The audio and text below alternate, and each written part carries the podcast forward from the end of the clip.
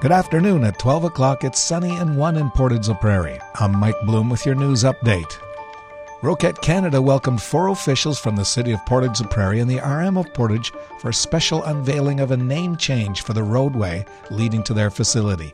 Roquette Canada Communications and Public Affairs Manager Michelle Finley shares the news. We had the mayor, the Reeve, and both CAOs out to the site to help us officially rename Road 65 North to Roquette Road. It's another way to recognize the milestones that we're hitting this month as we head toward our grand opening on November 17th. By renaming that stretch of road Roquette Road, we're officially on the map in the area, and we're so thrilled and so excited to be here. She says the sign is displayed at the corner of the intersection of Simplot Road and Roquette Road. Finley adds when they turn in to come to work, they can now see that sign up there and know that Roquette is home in Portage la Prairie and is very excited to be here. Heather Stefanson has been sworn in as Manitoba's 24th Premier and first female Premier. The swearing in took place at 2 yesterday afternoon, and, and Stefanson addressed the public immediately afterward. I stand before you today as Manitoba's 24th Premier. This was something that was once unthinkable. I reflect on the many people who have paved the way to make this possible, and I promise that our government will embrace their values of equality, inclusivity, and understanding. She went on to reflect on some of the women leaders who paved the way for this historic day.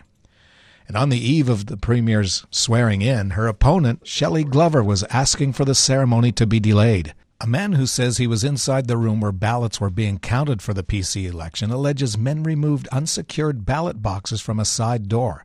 On Saturday evening, the PC Party of Manitoba announced Heather Stefanson would be named their new leader and subsequently the new premier. Her opponent, Shelley Glover, would not concede, waiting more than 15 minutes to speak to media after Stefanson made her winning speech.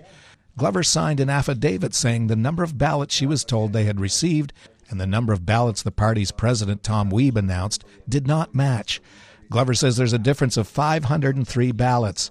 She's appealing to the court today, and Kevin Cook, a recently retired Winnipeg Police Service officer, also submitted an affidavit. Cook says once his box was counted, he said he told the scrutineer for Glover, Destiny Watt, his tally. He notes Ms. Watt informed him that Glover was ahead by 500 votes and would win. After further ballots were counted, he says it was clear that Glover had won the election and would be the next premier. And notice that members of Ms. Stefanson's team were visibly upset. Cook notes while this was happening, a few men were supervised by Wiebe and removed unsecured ballot boxes from the ballroom out a side door. Watt told Cook that the boxes were being put in a secure vehicle. She did not say what the final tally was, saying she would find out with everyone else. If you see news happening, share it with us instantly. Download the Portage Live app to your smartphone today. And in sports, the Portage Collegiate Trojans have come back down to earth after an incredible start to the season.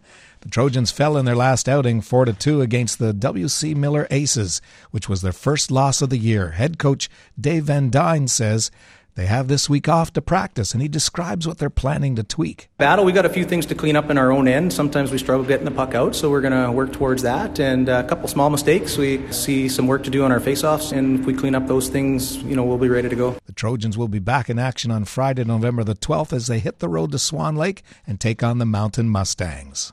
Today's sunny with wind becoming south at 20 early this afternoon and a high of 7. Tonight, clear, wind south at 20, becoming light early this evening low of minus 7, wind chill minus 10 overnight.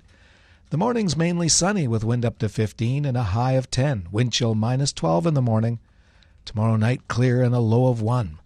Friday a mix of sun and cloud with a high of 10 and then Saturday through Monday sunny with highs 10, 9 and 6. Around the region, Brandon sunny and minus 2, Winnipeg sunny and minus 1. Here in Portage, it's sunny. Wind is south southwest at 13, humidity 63%, and the temperature's 1. From the Portage Online Newsroom, I'm Mike Bloom.